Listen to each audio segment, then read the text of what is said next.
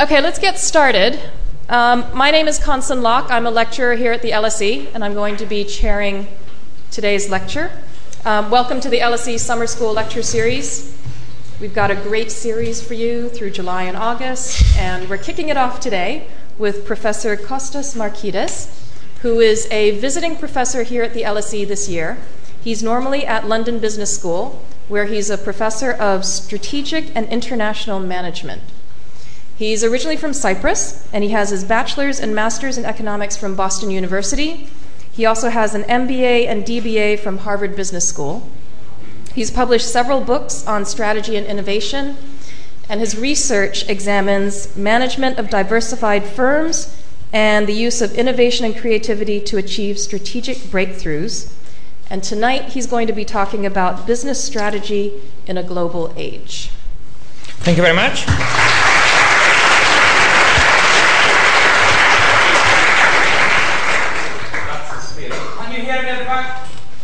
Yeah, do I need to speak to the microphone? Hello, hello. It's a good thing you applauded, you know, before I even gave the speech, in case you don't want to applaud at the end of it. How many of you are from Cyprus? Anybody from Cyprus? Greece.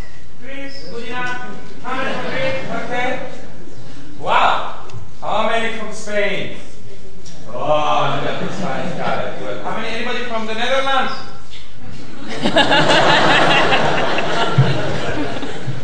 it's only a game. okay, thank you very much for being here. I tend to walk up and down, so I think I hope you can hear me at the back. I tend to have a very loud voice. I've got, I'd like to talk to you about business strategy in the global age. And I'd like to start off with a very interesting story. Is, it's interesting to me. Uh, this is the worst fire disaster in the history of the United States. It took place in 1949 in a place called Mann Gulch in Montana. Let me show you a photograph of where that fire took place. It's an old photograph from 1949, so you can't see many things here. The only thing you need to see is the fact that there is a river here. Can you see the river? This is the Missouri River going to Montana. And then the other thing you need to see is that there is a mountain range here.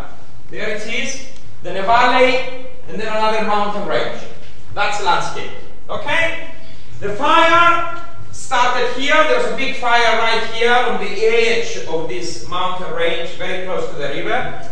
So what they did, they airlifted 15 firemen under the leadership of uh, a gentleman called what actually it's Wagner. Wagner Dodge. 15 firemen were airlifted right here and they were told to move towards the fire and put it out. Okay? Let me tell you what happened next. I've, I've redrawn this photograph, it's now a diagram, but uh, I don't want you to be confused. There's the river, yes? There's the mountain range, there's the other mountain range. There's the fire, big fire here. So the 15 firemen under the leadership of Wagner were dropped at point number one, and then they started walking towards the fire, at point number two, the leader of the group said, You wait here, and I will go closer to the fire to see what's happening and come back and tell you what you should do. He walks forward to fire, uh, uh, area number three. He notices that the fire is much bigger, much more aggressive than they expected, and realizes that they cannot really put it out with the resources they have. So what does he do? He rushes back to his men at point number two and says, change of plan. We cannot put out the fire anymore. Let's walk, let's run rather towards point number four, where we could try to fight the fire from the side. But if we cannot put it out, at least we can jump in the water and save ourselves. Good plan? Very good plan. So they all run towards point number four, but unfortunately they discovered something nasty happened at point number four, which is the fire had spread to this area here, and basically that meant that they had no access to the river anymore. They were trapped. At which point what happened? They panicked. You would panic too, wouldn't you? They panicked, and what did they say? They said, run! Run back to point number one to be airlifted out of this mess. Not that funny, guys. So they started running back. At point number five, the leader says to his men, drop all your equipment, drop your clothes, run as fast as you can. Point number six, they reach an area, there were no trees there, just tall, dry grass. That is bad news. You know why? Fire travels faster with dry grass rather than trees. And at point number six, basically, they make the calculation that this wall of fire chasing them will catch up with them within 90 seconds. You have 90 seconds to live. What do you do? What? Climb up the mountain. Climb up the mountain. Just spend an hour running up and down, you know, it's like, oh. oh, oh. Climb up the mountain. Any other propositions? Pray. Pray. Doesn't usually work situation like this, but what can you do, guys? The leader took out the match, and in front of him, he burned a big, a big circle. There's a big circle he burned of the crowd. He walked into the circle, stood there like this, and called his men, Come and follow me, he said. Would you follow him? Yes. Nobody followed him. You're too young and naive, obviously. So. Nobody followed him. Basically, what happened, uh, 13 of them kept on running. By point number 8, the fire caught up with them and burned them all. Two of them got really lucky, and they ran up the mountain, and it was the only area in that mountain where there was no vegetation, no grass, no trees, and they survived. And obviously, the other person who survived was this guy, the leader, who stayed in there. Yeah? I mean, we could explore as to why did they not follow him. They didn't follow him because he had no credibility. Why not? Because in the last hour, he's the one who got me into this mess. he changed the plan three times on me, point two, point three, point four, and so on, and every time he changed the plan, it didn't work. So what makes me think that it's gonna work now? Plus, human beings have a tendency, when they are faced with situations like that, to panic. When we panic, we don't think.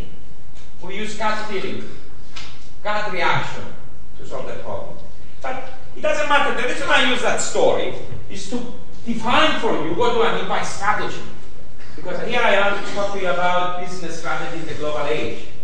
So the first thing we need to do is what the is strategy. And I have a very simple definition, given this story, I have a very simple definition for you. Strategy is nothing more than the choices that we make as to what we're going to do as a company, as an organization, and then motivating our employees, our people to follow us. This guy, the prior example, he's made some choices. Like, let's run this way, drop your equipment, do this, do that. He made those choices, but obviously, he failed to motivate the people to follow him. So strategy is both. It's both making the difficult choices and also motivating people to follow you. Now, in business strategy, the choices that you have to make are very well defined. Forget the example of the fireman. If you're dealing with a company and you say, what choices do I have to make as a company for my strategy? Those choices have to do with three things only. Only three things. I call it the who, the what, and the how of the organization. The who is who shall I target as my customers and who shall I not? Because you cannot sell to everybody. You have to select. What shall I offer them and what shall I not? And finally, how am I going to reach those customers? What kind of technology do I use? What kind of distribution? And so on and so forth. That's what strategy is all about. Business strategy, at least. Because there's strategy about a variety of things. There is sex strategy, the strategy you're to follow about, you know, sex or whatever, whenever you want to have sex. I'll leave that to you. I'm not to talk about that. I'm talking about business strategy here. The choices that an organization have to make have to do with the who, the what, and the how. You have to make these choices, and you have to motivate people to follow you. Not because you give them money, but because they want to be there to work with you, and so on and so forth. There is one more thing to know about the choices you make in strategy, in business strategy, which is that the choices you make are there to differentiate yourself relative to your competitors. So it's not just any choices, it's choices that differentiate you. Differentiation comes not only from the products you sell, but from everything you do. Just to give you a few examples to make my point, how many of you have rented a car in your lives? Okay, so if I were to ask you which company is the biggest car rental company in the world, what would you tell me? Avis no? Hertz no? Alamo. No? Sixt no? Europcar no? Enterprise, well done. How do you know? Should read my book? Very good book. Those of you ought to go and buy it, huh? Make sure you give an extra one to your father or mother for Christmas. It's actually Enterprise. The biggest chemical company in the world is Enterprise. Nobody knows that, by the way. You know, one in a hundred knows that and so. What's the secret of their success? Well, think of it. Hertz, Avis, Alamo, Europcar, Sixt, all the current companies that you have in mind. If you ask them, who do they target as their customers? Who do they target? Not everyone. They don't target everyone. Who do they target? Travelers. They target people who travel. And you reach another city, another country, you need a car, you rent it. And they build their strategy to serve the travelers. Enterprise started out in 1957, and the first question they ask is, who other than the travelers can I, can I focus on? Can you think of any other customer who may need to rent a car, not because they are traveling, but for another reason? What kind? The car's in the shop. The car is in the shop. You just had an accident, or you have your annual service, whatever. You take your car to the body shop. The mechanic there says it's to be here for a week, two weeks. What do you say? Oh my God, what am I going to do without the car for two weeks? Let's rent one.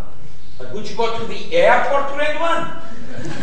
of course not. So Enterprise has all their offices downtown, next to the body shops. Would you use the travel agents like Hertz to push the product to the consumer? No. You use insurance companies and so on and so forth. Enterprise has differentiated itself not so much by offering a different product, but by targeting a totally different customer, a different who. You can differentiate yourself by targeting a different customer from everybody else. Or another example, how many of you drink Starbucks coffee? Look at that. What's wrong with you? why do you drink Starbucks? Give me a reason why you think this is the best coffee in the world. Never. Okay? you mention Starbucks in Italy, they throw things at you. They go to Why do you drink Starbucks? Everyone drinks Starbucks. Why is that? Convenient. It's like McDonald's. It's everywhere. Why don't you drink McDonald's then? it's cheaper. At whole McDonald's is only a pound as opposed to 279 at Starbucks. specialized in coffee. Sorry? That company specializes in coffee. I specializes, and by that you mean I prefer a specialty brand than McDonald's? Branding. So when you buy Starbucks, what do you buy? The brand. What does the brand say? What does it say when you see me working with a Starbucks what does it say? This guy is is a cool dude. Yeah. Ah, He's hip and so on. All right. So you buy for convenience. You buy for the branding, that the image you project. Any other reason? Options, many options. Many options, right? Very good. So you get cappuccino, cappuccino, cappuccino, iced cappuccino, anything you want. Various options. Anything else? Do you go and sit in a Starbucks for hours with your laptop? Well, say, they usually say that, you know, going to the there and drink coffee and work all day long, as if they don't have an office. Yeah? now think about it. How does Starbucks differentiate itself? Well, if you ask people, why do you buy that product? They don't say, I buy because it's the best coffee in the world. No. But they say, I buy because it's convenient, it has options, it's located close to my home, it gives me an image that I like to project, and so on. A variety of other reasons. They don't sit there and say, I'm going to sell because it's the best coffee in the world. They have differentiated themselves in terms of what they are offering. So my point here, if I can take you back, is that you can differentiate yourself not only by having a different product, but by having a different customer base to focus on, like enterprise, or maybe by having a different value proposition to the customer. What am I offering? Or even by having a different way of selling to the customer. How many of you, you're probably too young actually to do this, but how many of you have purchased a Louis Vuitton handbag? Oh dear. Which one? The graffiti one or the, the traditional one? Louis Vuitton. Ooh, look at that. look at that. Can you show it again? Can you show it again? It's lovely. You know? And price, how much was that handbag? Was it about a thousand? 500? 400. You didn't buy it in the streets of Hong Kong, did you? anyway, I, I did a bit of work with Louis Vuitton and I asked them, how could you justify selling handbags to people for 1,000 euros? You know what they tell me? We don't sell handbags. Really? You have me fooled.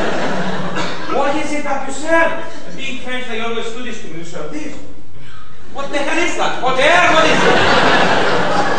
you know what they say? We don't sell handbags, we sell dreams. Dreams! Very good. You've been reading Fortune magazine, obviously. what am I selling? I am not selling handbags. I am selling dreams. And I tell them, I get lots of them for free every night in my own bed, but okay. So the point is, you have to make these choices. These choices have to be differentiated, not only in terms of the product, but in terms of the who, the what, and the how. And then you have to sell them these choices to your employees so that they get motivated and they say, yes, I'm going to follow this guy and sell these products in this way and so on. Make choices, differentiate yourself, motivate people to follow you. That's, in my opinion, the narrow definition of what strategy is all about. Now, the question then is, if that is what strategy is, how is this globalization thing affecting strategy? What has changed as a result of globalization that affects strategy? Obviously, many things have changed, but in the interest of time, I put down three things that I'd like you to focus on. Number one is the world has become much more interconnected now. Information flows and people go from one place to the other. Basically, what that means is that changes that happen in another part of the world, they come and affect you very quickly in your part of the world as well. It's this interdependence. That's one thing that has happened. The other, obvious thing is that there's been a severe reduction in barriers across countries. And by barriers, I mean language barriers, political barriers, cultural barriers. You know, you, I bet there are, how many nationalities are there in this room right now? You know, I don't know, 50 different nationalities in one room. Can you imagine the same situation 20, 30, 40 years ago? 50 different nationalities in one room? Impossible. So, basically means ideas, people, practices, and products, they travel across borders much more quickly now. Something happens in America, the next day, boom, you hear about it. Happened to me the other day, I heard about this new thing called Facebook. I don't know if you know about it. Brand new thing. Sign up for it as well, you know. In case you haven't heard of it, you should go for it. and obviously, the workforce has become very globalized. So in England, you find all kinds of uh, nationalities. In other parts of the world, you have all kinds of nationalities. So the question is, given these three changes, there are more, by the way, but these three changes, how have they affected strategy or how we execute strategy? So let me just for each change, I'm going to give you one thing to think about. First thing, because there are no borders anymore, ideas and people and products go across the world very, very quickly. But this kind of means that it's becoming more and more difficult to differentiate oneself. Why? Because even if you come up with a wonderful idea, now, here in London, the next day, somebody else in China, in Japan, in Africa is going to hear about it. Your competitor will find out very, very quickly and say, oh, look at this guy in London. He's doing this, he's making lots of money, I'm going to go and do it as well. right? So it's become much more difficult in today's world, in my opinion, to differentiate yourself. or you can differentiate yourself and it's not going to last for long. Somebody's going to come and imitate. Okay? And what does that imply? Innovation is the key there. Creativity and innovation are the key ingredients of success in today's world. You innovate, somebody imitates you, you innovate again, somebody imitates you, you innovate again, it goes on like that. It's a rat race. You keep running, running, running. Obviously, innovation and creativity has always been important. I'm not going to say, well, you know, it's only important now. It was important 1,000 years ago. It was important 100 years ago. It's important today. It's going to be important. But I'm just saying that, relatively speaking, it's become much more important as a source of competitive advantage. If strategy is all about differentiating ourselves, then innovation is the way into differentiation. It's easier said than done. And I'd like to prove it to you by giving you a little exercise now. I don't want you to get too stressed. I took this exercise from my local elementary school, so it's very easy. if you think of the answer to my exercise, can you please raise your hand? Don't shout, please. Please don't shout the answer. It's going to spoil it for everyone. Are you okay with that? Yes. Can I say that again? Don't shout the answer. Here we go. I have in my mind an English word that has four letters. Those of you smiling, it's not the word you have in mind right now. and, and I know the last three letters of this word. They are A, N, Y. So basically I'm looking for a letter to put at the front to create an English word. And my question is, how many of you can think of a letter to put at the front? It is, isn't it? Okay, can I ask somebody at the front? What letter did you come up with? M, very good. Many? Is that what you came up with? Anybody came up with something else? Yes? Nani, that's double though.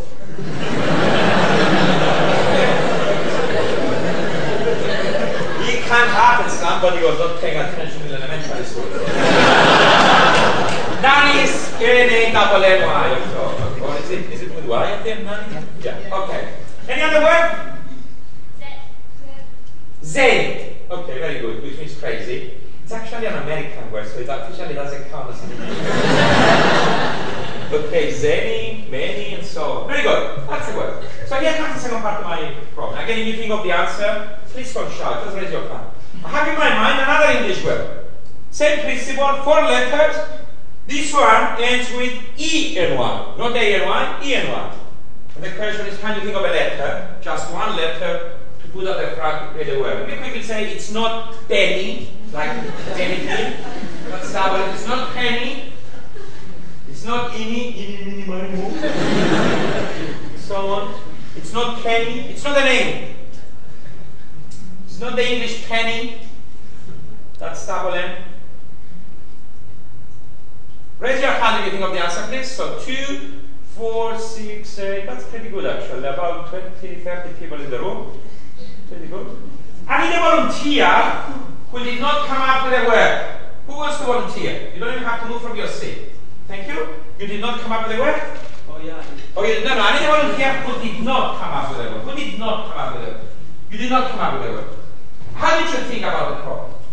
What, what went through your head? No, no, you don't have anything. Don't think of it as this. what I'm asking is, how did you think? What did you do in your head to come up with a word? Anchoring from the first word. Yeah, but what did you do? Oh, you're getting to buzzwords there, anchoring from the first word. Ooh. What did you do? Did you go through the alphabet? How many of you went through the alphabet? One of you go through the alphabet. Did you come up with a word? Can I try with you? Let's go through the alphabet together, from A to Z. I'll give you the letter, you shout the word even if it doesn't make sense. Is that okay? I'll, repeat it for everyone. Here we go. A, A, B, C, penny. ten, E. Why are you laughing? What did you forget? Deny. To deny something. You know what deny means? It means to say no. It's a word made famous by President Clinton, isn't it? I deny I have a relationship with money back then. So it's an easy word, isn't it? A, B, C, D, voila, we get it. Yet we missed it. Why did we miss it? You're thinking in one day. Yes, you're thinking in a very narrow way. Why? You're trying to create a word that sounded like the first one. Many.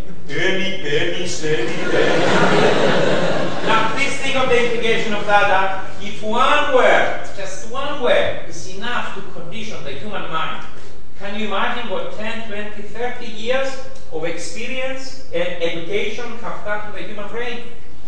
And I'm not trying to be cynical or sarcastic. We all tend to think like this, in a very narrow way. And here I come saying, innovation, creativity, that's the solution. Yeah, easier said than done. So, I would propose to you, rather than encourage people to be creative, it's better in the modern corporation if we actually institutionalize a culture that allows people to question everything. Why this? Why that? Why are you doing this? What does it mean institutionalize a culture? The best example I know that highlights what I mean by this word, institutionalizing that kind of a culture, is the following. Sally Ride was the first US woman astronaut. She was put on the space shuttle in 1982, 83, around that time. And the day that they were going to go into space, there was a, a press conference. And one of the reporters asked Sally Ride, Sally, do you think this is a great day for American women that finally we have a woman astronaut? Do you know what Sally replied? She said, No, this is not a great day for American women. The great day would be the day when we put a woman to go to space and nobody notices. Hey, it's a woman. Why? Because it's so normal, you don't notice it anymore. So what? It's a woman. I've had it so many times before. It's like when you go to the toilet. Have you noticed? Do people stand up and say, there he goes again to the toilet? they don't notice it, they? Of course, because it's normal. It just happened. Yeah. That's what I mean by institutionalizing. It happens and nobody notices. Questioning, that is the source of culture, of creativity. You have to create an environment in the organization which allows people to question things because questioning is what leads to creativity and innovation. You're sitting in your garden under an apple tree, an apple falls on your head. What do you say? Ow, shit. What did Newton say? What did Newton say? Why? Why did it fall down? Why not go right or left? Or, I know it's human nature. When you throw things up, they come down. But why? He didn't know. He thought about it. He came up with an answer. Gravity. You go home to take a bath. You fill the bathtub with water. You step into it. All the water overflows on the bathroom floor. What do you say? Before you say Eureka, you say shit. Look at the What did Archimedes say? He said, why? Why did overflow? Why? One minute it's in the bathtub, now it's on the floor. Why? He didn't know, he thought about it, he came up with an answer. Flotation. The source of creativity is creating the questioning thing. But unfortunately, we say this, but instead we get monkeys in organizations. And there's a story there, but I don't have time to tell you. That's what we do. And that's what we do with you as well. From the moment you go to school, instead of encouraging you to express your individuality and creativity, we force you to conform. School systems around the world are designed to destroy your creativity. And we do a fantastic job as well, by the way. and then we end up, you end up in the workforce, you go into companies and you know you destroy the creativity you once had as children, and the boss comes and says, You need to be creative. Don't me. It's gone, it's dead. The answer is a culture. Okay, moving on. In an interconnected world, it means that changes in one part of the system get amplified and transmitted around the world. Changes in China affect you here in England, in America, and so on. As a result, changes and disruptions seem to be hitting us from every angle. It's this feeling that, my God, you know, it's like in boxing match, we're being hit from left, right, from everywhere. You don't have a moment of peace anymore. You're continuously under pressure. We keep having to make decisions and choices under pressure when everything around us is changing. That's not good. That's not good, and I'd like to prove it to you. Why people who try to make decisions under pressure, always, almost always, I'm not going to say always because human beings have a capacity to surprise us, but almost, almost always, you put people under pressure, and situations like that, they end up doing stupid things. Let me just give you an example of this. This is an experiment carried out in New Jersey, the United States, in 1967.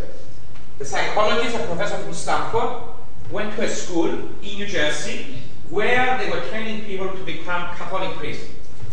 He wanted to try the experiment on priests. Why? Because he said these are people that have strong values. They know what's right or wrong. They're going to do the right thing. So listen to what he did. He went to the entrance to the school, and whenever a priest would come by, he would stop him and say, Excuse me, Father, could I ask for a big favor? And when the priest would say, Yes, what is it? He would tell him that today we invited here to our school some children from the local elementary school so that we can give them a tour of the place and talk to them about Jesus Christ. Right? Unfortunately, the priest who was supposed to talk to the kids, he's sick. He's in bed with the flu. And we're looking for a replacement. Can you go and talk to the children for about 10 minutes? That's a request. What do you think most of the priests said? Yes. I said, yes, I've got 10 minutes. I'll go and talk to the kids. Now, to half of the priests, he will say, thank you very much for agreeing to do it. The children arrived here half an hour ago. And for the last half hour, they've been seated in that room over there. Please go right away. To the other half of the priest, he would say, Thank you very much for agreeing to do it. The children have not arrived here yet, but you know, we expect them any minute now. And when they arrive, they're going to go in that room over there. Could you please go and wait for them? You see the two scenarios. So half of the priests were put under time pressure, and half of them were no. Then the only thing he did to complete the experiment is in the in the corridor, going to this room, he put an old man lying down having a heart attack and calling for help. So please imagine you are the priest, you're walking towards this room, and right there in front of you is an old man saying, Help, help, call the doctor. The purpose of the experiment was to see whether the priest would stop to help the man. Would you have stopped? Can I see a show of hands, please? How many of you, how many of you will not have stopped? All of you have stopped? You think the priest will stop? Well, it wouldn't be a good experiment if they all stopped. This is what we found. The 50% of the priests that were told you have time, all of them stopped. The 50% who were put under time pressure, 3 out of 10 will not stop. And these are priests. It was you or me, you know, the scum of the universe. I can understand. but these are priests. We pay them to stop. Don't do it. Performance indicators, you know. At first he thought maybe they didn't see the old man. Maybe he, they, they, they, they walked by him so quickly they didn't see him. So you know what he did? He repeated the experiment, and this time he put the old man perpendicular. Clever job. Guess what? Three out of ten of the trees will go there, see the old man jump over the and go. You laugh. Did you see the video last week from New York City? How many of you have seen this video of this woman who was attacked in the streets of New York City? A homeless man tried to save her. He was hit five times by a knife. He fell down on the street in front of a hotel, and you see it on CCTV cameras from 5.30 in the morning until 7 in the morning. Hundreds of people walk by. Some of them walk by this guy, you know, in blood there. Didn't stop. Others stopped, took out their uh, phones, and took uh, pictures of him. Others stopped and rolled him over to see if he's really dead. They saw lots of blood and they let him have and they. It's the same thing. We do it all the time. I did it last week here at Oxford Circus. I did. I was late for a meeting, under time pressure. I was running towards the exit. I reached the stairs first, and then I, at the same time as me, this young lady came along. and she was holding one baby like this and pushing a pusher with another baby inside. And she reached the stairs at the same time as me. and I'm in a hurry, right? What do normal people do in situations like that? You say, Can I help? And you pick up the pusher and climb the stairs. What do you think I did? I did not push her. I just run, of course. And how do we justify these things? How do we justify these things? Why do I feel bad that I didn't stop to help this woman? Of course not. I wouldn't be telling you the story. How did I justify it to myself? Time pressure, yeah. Time pressure shifts priorities. Yeah. I looked behind me, there were 10,000 people coming out of hospital. So I thought one of them is going to stop. You know what they call that attitude that somebody else is going to do it? We call it social loafing. What does that mean? It's an experiment. You ask one person to shout as loudly as they can. That's the volume of their shout. Of their shout. Then you put two people in the team. Shout as loudly as you can and I measure individual effort. Then you put three people, four people, five people. You see what happens every time you increase the size of the team? Individual effort goes down. You get this behavior in organizations every time somebody uses the word we. Have you heard them say that? We need to do this, they say. Do you know what they mean? They mean you. Yes. And when you agree with them and say, yes, I agree, we should do that, you know what you mean? You mean them. Yeah. So they mean you, you mean them, and who ends up doing it? Nobody ends up doing it. Yeah. Even worse, when you put people under pressure, when things around them changing all the time, how do they make decisions? Think of a safari. You're having a nice lunch at the safari when suddenly the lion shows up. Ah! What do you do? Do you look at it and say, Oh, Simba! what do you do? You run! You run! We all run. What basis did you use to make that decision? How did you make that decision? Run. Did you sit there and analyze the situation and do these calculations before you decide? What did you do? Gut feeling. Yes, you put people under a situation like that, they don't feel. They don't base their decisions on thinking anymore. What do they do? Gut reaction. And gut reaction most of the time is wrong. So I prove it to you. Have you ever played Russian roulette? you never tried Russian roulette? Unbelievable. How old are you? You should try. Let's play a game of Russian roulette. Are you ready for it? This is a game based on reality. So the, the idea is to survive. This is it. Your objective in this game is to survive, not to die. Okay? Here we go. You have a, a, a pistol, a gun, and this pistol has six barrels in it, six holes from the bullets. You know that there are three bullets in this pistol. And the only thing you know is that they are consecutive. So it's bullet, bullet, bullet, empty, empty, empty. Get it? That's the card you're going to use for this game. I'm going to give you two options to play this game. I'd like you to select the one you prefer, assuming that you want to leave. Okay? Option one, you take this gun, roll it, shoot, boom.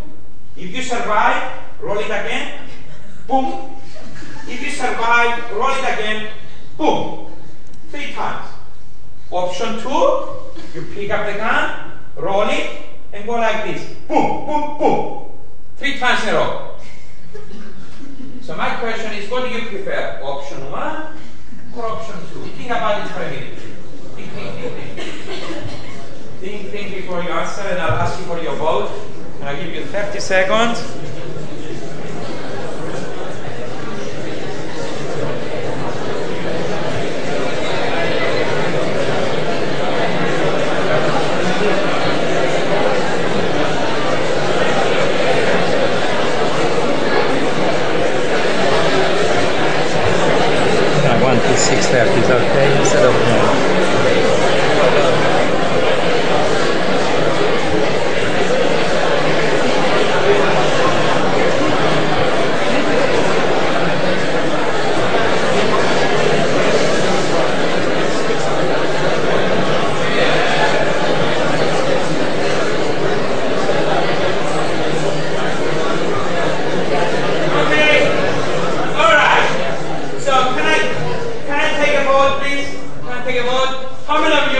option 1, which is roll it, shoot, roll it, shoot, roll it, shoot. Okay, option 1. The high figure option 2, pa, pa, pa. It's uh, evenly spread actually, so. How did you decide? But you calculated probabilities, well done, well done. and even though you calculated probabilities, 50% choose option 1 and 50% choose option 2. Somebody must make a mistake somewhere here. Well, think of it. If you were to calculate probabilities, what's the probability with option one to survive? Very good. It's 1 8. It's 50% times 50% times 50% every time. How about the option 2? Very good. It's 1 out of 6. You are all very well. This is the gun. Imagine you roll it and the first bullet, the first thing you, you hit is this one. What happens to you? You die. Suppose it's this one. What happens? You die. Suppose it's this one. What happens? You die. Suppose it's this one. You live because it's this one, this one, this one. You live. Suppose it's that one. You die because you live, you live, then you die. Suppose, suppose it's that one, you die. You live and then die. So with the second one, the probability is one out of six. What do you prefer? One out of six or one out of eight? So option two obviously is superior in this case. This exercise is given to people on the street. Now, what's the big difference between the average person in the street and you?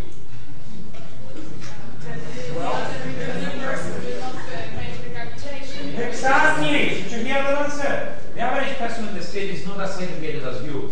The average person in the street doesn't even know what probabilities are, let alone calculate probabilities like you did. So when you give this problem on the street, 85% of people prefer option one. 85% on average. Now, why is that? What basis do they use to make a decision? You know what they do? When you ask them, why did you choose option one? They say, well, it felt a safer option. Because with option two, I'm sitting there saying, bam, bam, bam. I need to have three empties in a row. And there's only three in the car anyway. so what is the chance that I'm gonna hit a four all empty in the car? It's like one in a million. you see what they are doing? what decision mechanism did the majority use, you know, to decide? They use gut feelings. Just like you use gut feeling when the fire is upon you or when the lion is upon you.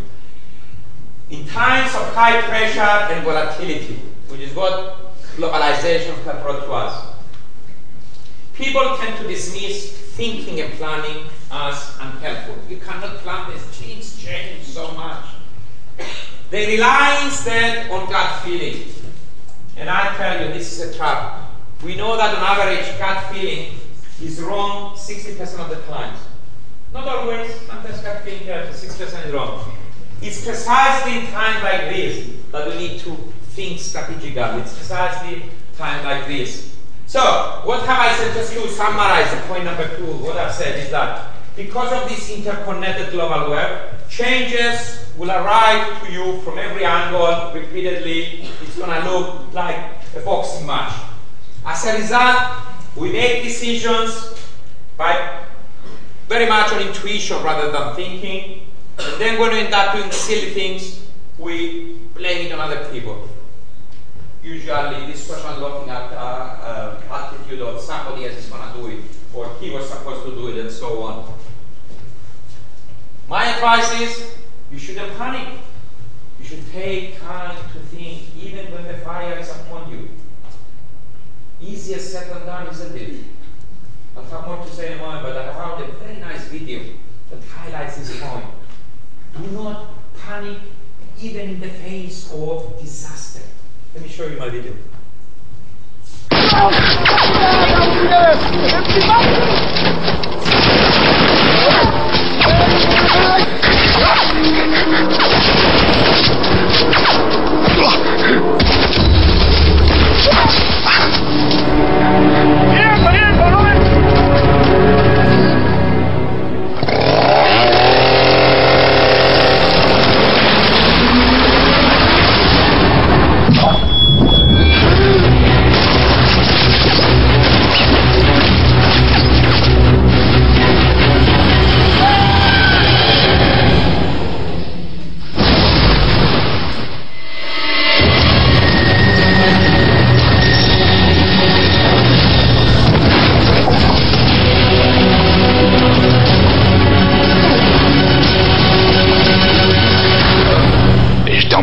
livraison.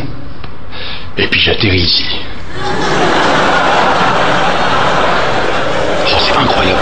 Hein T'entends ça, chérie? Ben oui, c'est c'est fou.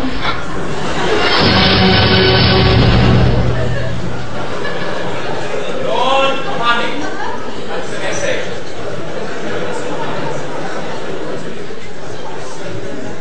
I think it's like it's like my advice with effect number one when I said have to be creative. It sounds easy. It's not. The solution is not let's be creative. The solution is create a culture that allows for questioning. The same here. Here I am saying don't panic. Yeah. I see it, you know, the next time I see a lion, I'm gonna sit there and say, yeah, let's think about it, right? You're not gonna do that. So it's not a good enough advice, this one, don't panic, think even in the face of disaster and so on. The only solution for strategy, you know, rather than expect individuals to not panic in the face of change and pressure, we need to put in place an environment again that allows the firm to be flexible, adjustable, and agile. What do I mean by that? Just very quickly. Which economic system, capitalist or communist, won the Cold War? Are you sure? Because sometimes in Europe, people say, can you debate that one? No. capitalist one. The question, of course, is why? What is about the capitalist system that allowed it to win over communism?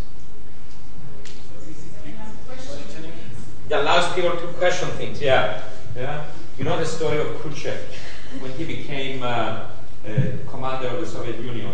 The first speech he gave to the assembly of comrades was uh, criticizing uh, Stalin, which was unbelievable because Stalin was considered a hero of the Soviet Union but saved the Soviet Union from the Nazis and so on. There were statues of him everywhere, and for the first time in 1954, Khrushchev stood up and gave a speech criticizing Stalin and saying Stalin was a dictator and Stalin did all these atrocious things.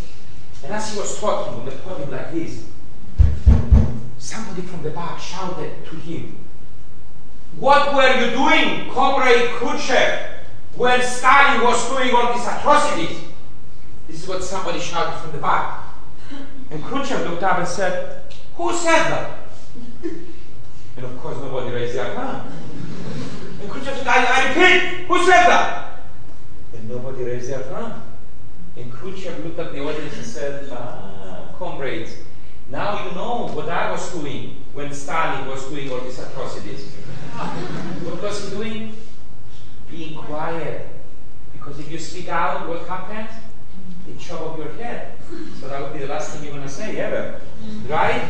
So you're saying that's one thing, the difference between capitalism and communism. In capitalism, if we don't like our president, what do we do? We throw tomatoes at them. we demonstrate, we shout at them, and things like that.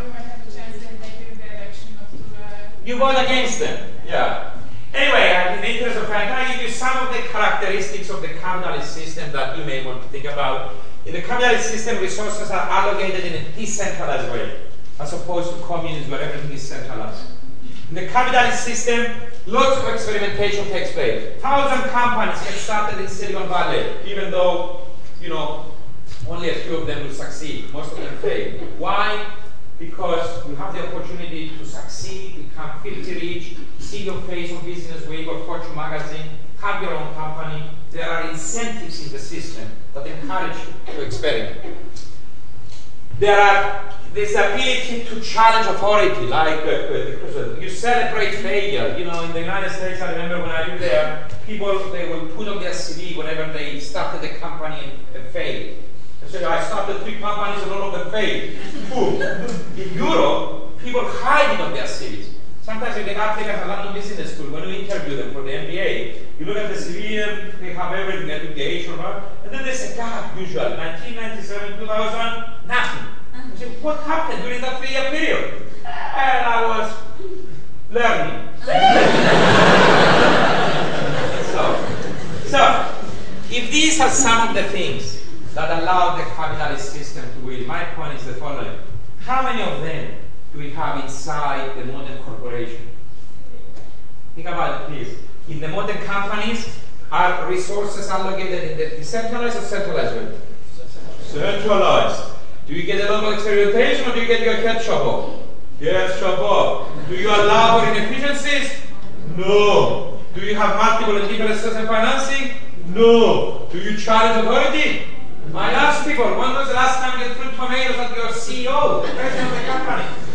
They think I'm joking. I tried it with my boss and I ended up being fired. Look at that, please. All these characteristics of the capitalist system, how many of them do we have inside our own companies? None. If only we take some of them, I'm not saying all of them, if only we take some of these characteristics of capital and put them inside our organization. Like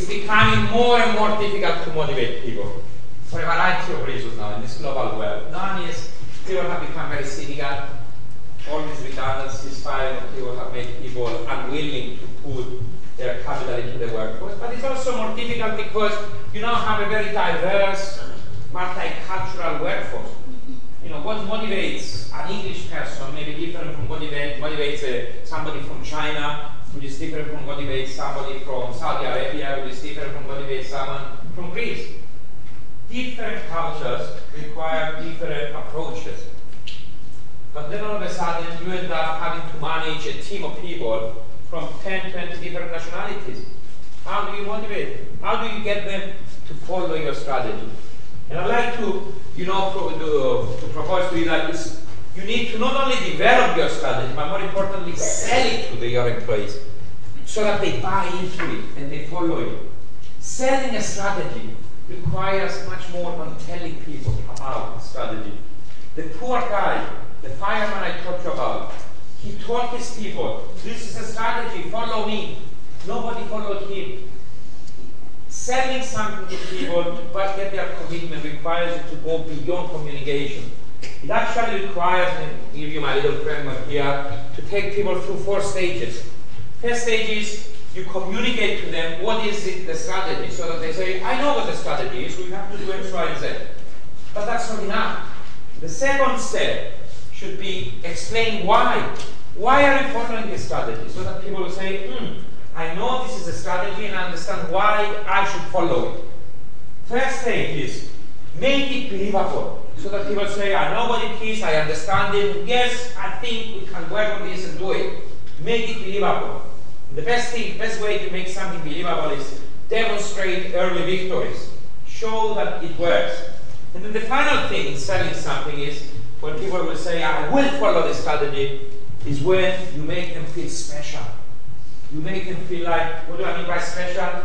You go to a dinner party and people ask you, where do you work? And you say, I work at Apple Computers. I am a student at LSE. I feel special for being there, for being part of that community and so on. That is the selling process that we need to do. So in summary, I started out saying what are the three changes, what does that imply for strategy? The three things that I think we need to think about is A, the need to institutionalize a culture that allows for questioning.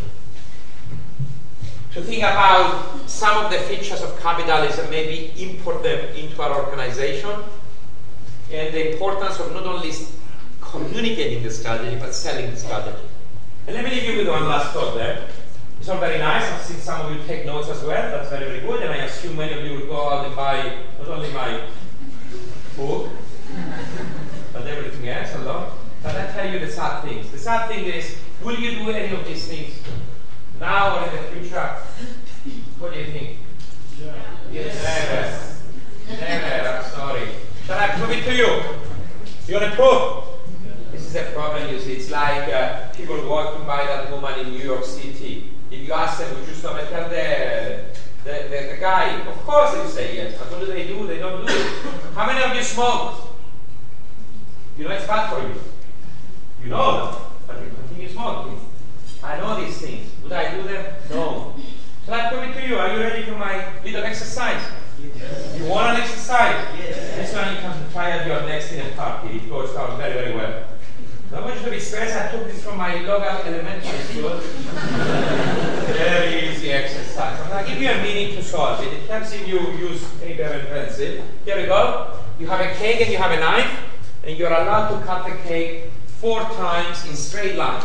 What's the maximum number of pieces you can cut the cake in? Don't shout the answer. Think about it for a minute, please. Very quickly. You can use any method you want. You can even call a friend. Ask the audience. You can even use your calculator, your BlackBerry, whatever you are. The only constraint is the cards have to be straight lines. Straight lines. No zigzag pulling around. You have to think about it. It doesn't come automatically.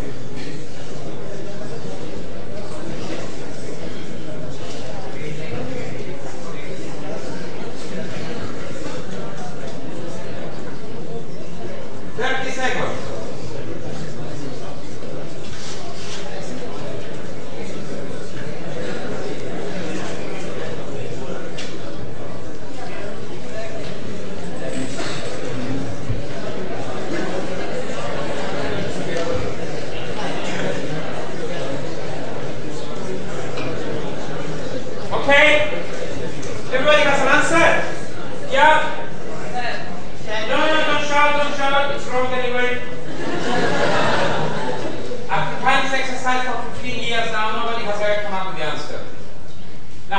Before I tell you the answers, can I please ask you, how many of you tried to solve this exercise on your own? Raise your hand, please. And how many of you talked to your neighbor? Very good. So the majority of you tried to solve it on your own. Those of you who tried to solve it on your own, can I ask, uh, given the nature of this exercise, would you have been better off talking to your neighbor or not talking to your neighbor? See if you can answer this question without looking at your specific neighbor this morning. On average, what do you think? Talking to your neighbor, isn't it? So you know, you know that the best strategy here is to talk to my neighbor, and what do the majority of you do? You solve it on your own. What's wrong with you? How many pieces did you get? Let's go through it in an organized way. How many got nine pieces? How many got eight, by the way? Anybody got eight? Ten eights, okay. How many got nine? Is this how you got eight? Yeah. You only got ten. Ooh, quite a few. Eleven? Ooh, like this.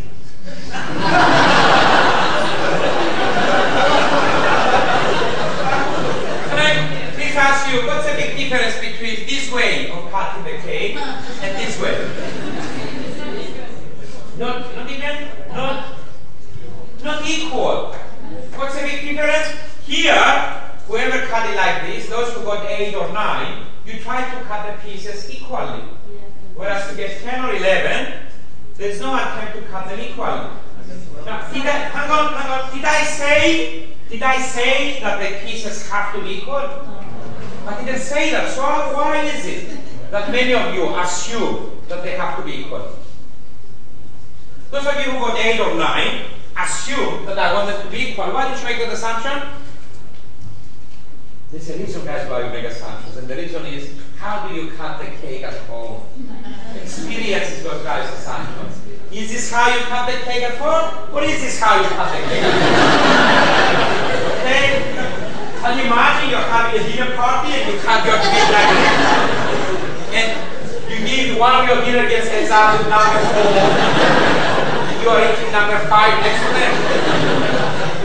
So many of us assume that the pieces have to be equal because that's what we do at home. And that constrains our thinking. You cannot think of 10 or 11. How many got 12? How many got 14? Oh, lie. Is this is how you got 12? Yeah? You see what they did, those who got 12? Two vertical cards and two horizontal cuts. What is the big difference between those who got 8, 9, 10, or 11 versus those who got 12 or 14? A three-dimensional cake. My God! You've never seen a three-dimensional cake, have you? Those who thought of it, they must have gone to the moon. because here on Earth, we don't have three-dimensional cake, huh? Have you ever seen a cake which is not three-dimensional? Even pancakes are three-dimensional. So why do you think the majority of you could not think of it as three-dimensional? Why? Because you made an assumption that the cuts are vertical. Why did you make that assumption? Because that's the way you cut it at home. Do you ever cut a cake like this at home? Of course not. How many got 16? How'd you get 16? With every cut, you get the twice the number of cuts, so 2 is power 4 is. You use a formula. And that's the, that's the mathematical way. You can, you can have the two pieces at first take, and the second take, you put the fourth piece. Very good. You take the cake, you cut it once, put one piece on top of the other, cut them again, put the fourth piece on top, cut them again. 16. Because whenever I say that to my MBAs, they always say, what kind of a mess is that? Yeah? you don't have to stack them. You don't have to stack. You don't, you don't want the mess. There's a cake, cut it once, put the two pieces next to each other, cut them again, put the four pieces next to each other, cut them again, put the eight pieces next to each other, cut them again. That's how you get 16. But that requires you to remove another assumption that you made, which is good. Yeah, most of us assume you don't move the pieces. Why? Because the way we cut it at home is like that. Got more than 16? Nobody got more than 16. I told you nobody's going to find the answer. The answer is infinity, of course. And is there, couldn't you remove the assumption that your cutting utensil is only one string? Very good. So maybe the blade of the knife is just not one blade, it's multiple blades. That will give you more. Or you remove the assumption about the shape of the cake. I didn't say the cake is round.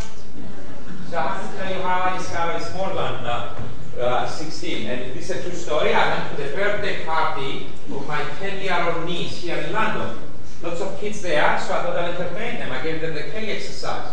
After a minute, they all came back saying, the answer is 8, 9, 10. I said, no, the answer is 16. And I explained why. And they were all very impressed. I could, very see them thinking, this guy is so smart, cool dude, whatever. But there was one little girl who was looking, kept from the body language, didn't like this. And she said, no, sir. She said, I think it's more than 16. she said, what do you think went through my head when the little girl said it's more than 16? I am the professor, okay? Uh, and she's 10 years old for crying out loud. So I thought she made a mistake. So in a very cynical way, I said, really? More than 16? How many more? She said, many more. so I said, how many, many more? She said, many, many, many, many, I said, why is that? She said, well, come look at the birthday cake. And guess what? The birthday cake had the shape of a caterpillar. You know what a caterpillar is?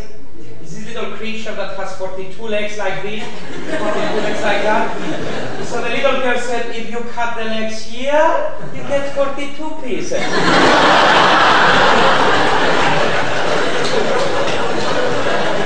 you cut them on this side, you get another 42. It suddenly hit me that I was making my own assumption that the cake is round. You know what I call this moment when suddenly the obvious becomes obvious? What do you call that moment? Eureka, you call it Eureka, I call it the oh shit moment. can, I, can I just summarize what I've said really with this exercise? You made quite a few assumptions in this simple exercise, right? You assume that we have to solve it on our own. You assume the pieces have to be equal. You assume vertical cut. You assume you cannot move the pieces. You assume a certain shape of the cake. You assume a certain shape for the knife. Lots of assumptions being made.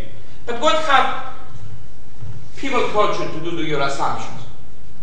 What have, what have you learned? We should we should forget them in other ways. Question them, yeah. You should question your assumptions. Am I the first one to tell you this? Of course not. You already knew that. But did you do it? No. You see what I'm trying to do with this exercise? You knew that the best way to solve the exercise was by talking to your neighbor, yet most of you tried to do it on your own. You knew that the best way was to question your assumptions, yet, yet you went through this exercise without bothering. What does that tell you? It's a good thing you're going to the seat. It tells me that just because you know something doesn't mean you're going to do it. This is a big disease in life, in organizations. We know many things, but most of them are useless because you don't translate them into action. What is the purpose of education if you don't use it to achieve something through action? Just because it resides up there, easily forgotten, what is the purpose? Knowledge by itself, it's useless. It hurts me to say this as an academic. You know, basically what you're selling me is useless. Because really, the most important thing is to take that knowledge and apply it. And I'll leave you with that thought. Thank you very much.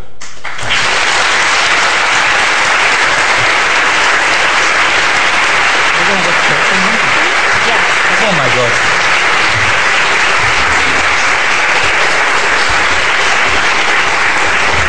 Okay, so um, we have about, say, 10, 15 minutes for questions. Any questions? Oh dear. We have a microphone at the back if you want to ask any questions. Oh, up here in the front. I mean, your um, your original title was Business Strategy in Global Age, and as it is business strategy, there are many consultancies out there who are trying to deliver a strategy, and we're trying to question it. Would you say that they have the ability to do that? The consulting company. Yeah. They earn good money. Consulting companies, and I, you know, uh, most of my students actually end up in consulting companies, so it's very hard to say, no, they are useless and so on. Consulting companies serve a purpose uh, for what they do. At the end of the day, use the market mechanism. It says, why do these corporations pay these consultants all this money if they get no value out of it? They must be really stupid to keep paying consultants fees and then, then not getting value. So they must get some value out of it. What is the value? The biggest value, in my opinion, that they get is an outsider perspective onto the business and a catalyst to action. What do I mean by that? I work with companies as a consultant. When I go in, they don't count on me to give them new ideas or to give them new strategies. They have already thought about most of the issues I deal with. But the fact that an outsider, a consultant or an academic has come in and reinforced what they have uh, already thought about makes them take action. That's one positive that comes from the consultant. The other is a different perspective. Creativity takes place when we approach a task from different angles, different perspectives. If you have a company thinking about a strategy in a certain way, if you bring the consultant in, maybe they're going to bring a different perspective into it and you're going to get more ideas, better ideas, whatever. So, in a nutshell, I think that consulting companies have some value to offer. Whether there is The fees they charge is justified, is another story. Yeah, we have a microphone. Sorry, up here in front. Uh, um, One minute, the microphone. You said di- different just to um, convince some, somebody. From I know to un- I understand. Yes, I think I uh, you can until Yeah, I will. process, yeah. Yes, this pro- pro- process. Uh, could you um, make more clear the, the process? One more. Uh, Well, well, Look, the, it's very simple in math. Most most people stop at step, step one. They communicate and they say, let's go, uh, let's go and climb Mount Everest. Let's put a man on the moon. Let's do this. Let's do that. Uh, What I'm saying is that communication is not enough.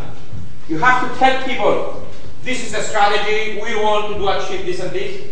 But more importantly, you have to explain to them why. Why is it so important to this company? And why is it so important to me? Why should I come and work 60, 70 hours a week for this organization? What's in it for me? That's the second step in the process. The third is make it believable. You know, show some results to, for people to say, you know, we could, maybe we could do this, maybe we can achieve this. And finally, you bring them on board by making them feel like we are members of this organization, of this team, and feel special about it. Make them feel proud about what the company stands for and what the strategy of this organization is. You go into Apple computers now. Everybody's like, because they are winners. They believe in what they are doing, they're making a difference, and they feel special about it. So, you know, it's a complicated thing, I think. I mean, don't uh, think too much about it. What I'm trying to communicate is that just telling people is not enough. And this is what, unfortunately, this is what companies do. They develop their strategy with their consultant somewhere, and then they tell their people, this is the strategy. Well, just telling them is not enough. You have to sell it to them. Same with values. They develop value statements and they put them on the wall. They think that should be the tree. It never works. You have to sell values to people to internalize it. The same with vision, the same with anything, an idea. I have an idea. For people to actually implement the idea, you have to sell it to them. So you don't have to say, it's a great idea, let's do it. You have to actively sell it to people. That's what I'm saying. Um, sorry, let's let's go to the middle section here. There's a microphone coming.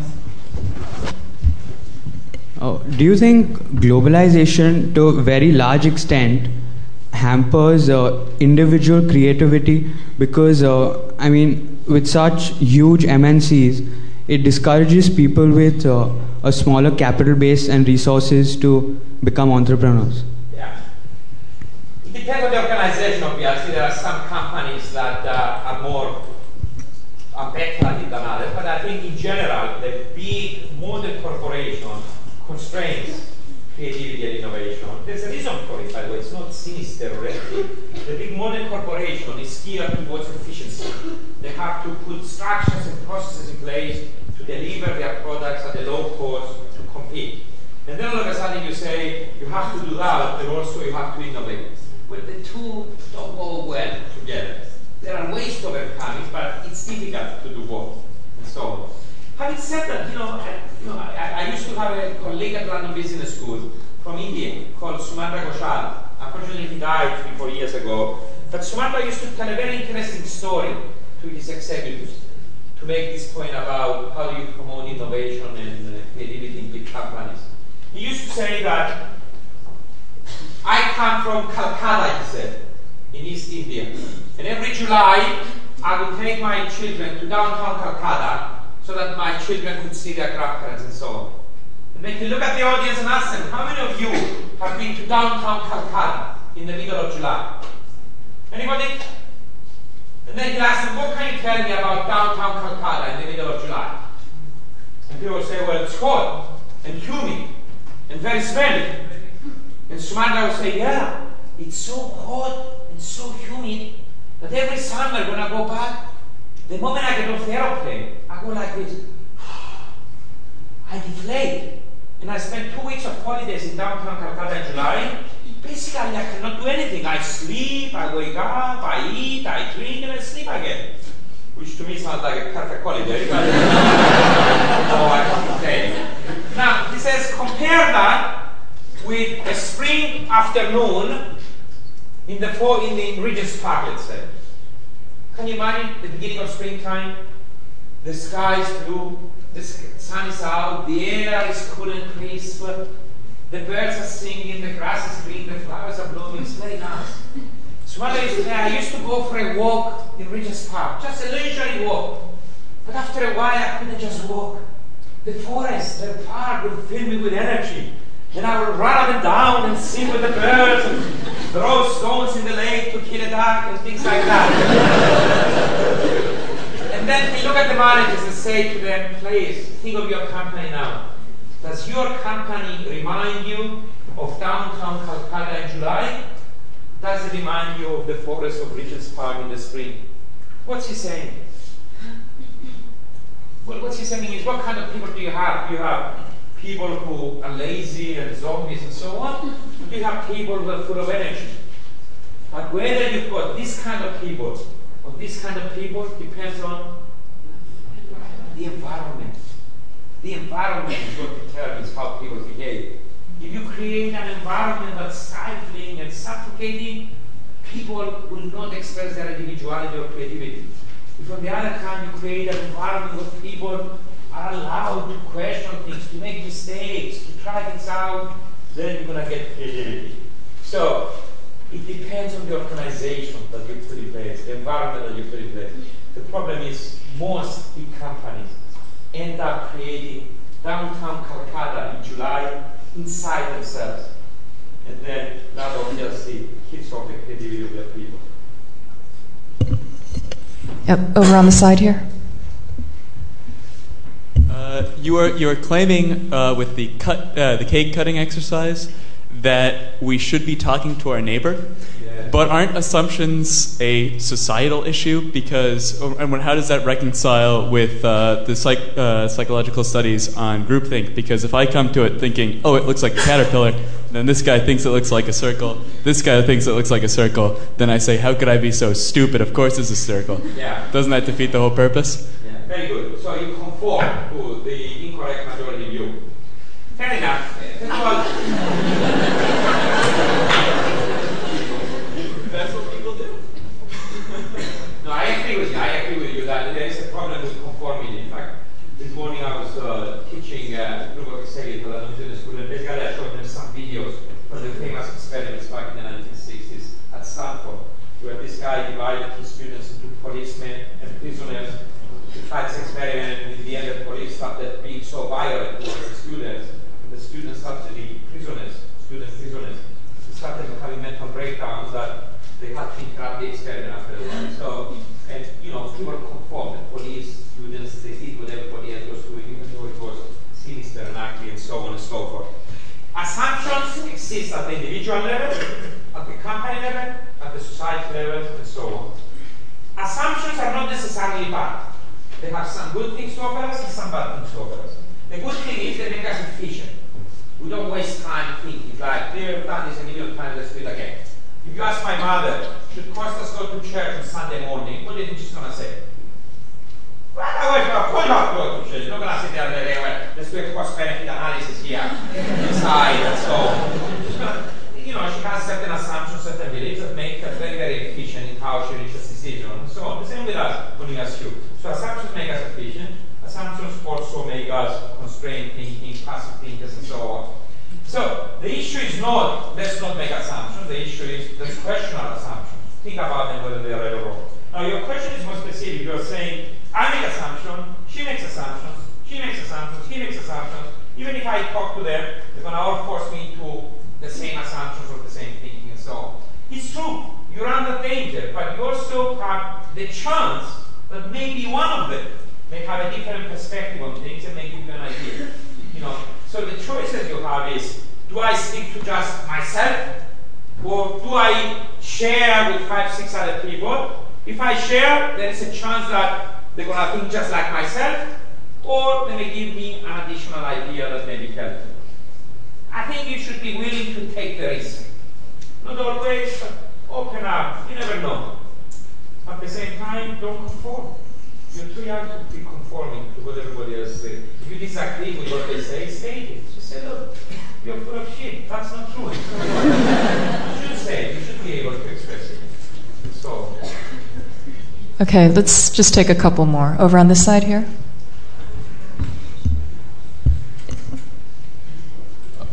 Hello. Uh, yeah, uh, Professor. Uh, just back to the cake cutting exercise, um, and it's related to what uh, my colleague over there said um, about this conforming and um, about um, motivating people to actually make the right decisions based off what you tell them and what they hear.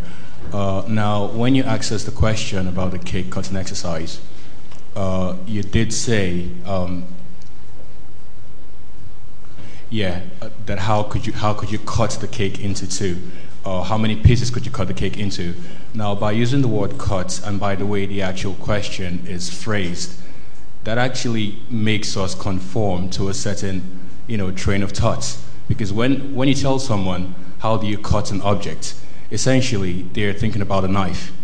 In no way, shape, or form were we motivated to actually think about a three-dimensional cutting object. In no way, shape, or form were we motivated to think that the why cake you was say that? Because there were your uh, students in here who came up with a three-dimensional. No, no, no. I mean, I mean, it's it's it's it's more natural that more people would actually think about the cake as being two-dimensional or even three-dimensional. But if we even talk about the knife itself, when you use the word cuts, essentially people think about a knife. And if at the end of the exercise, I even mentioned the knife.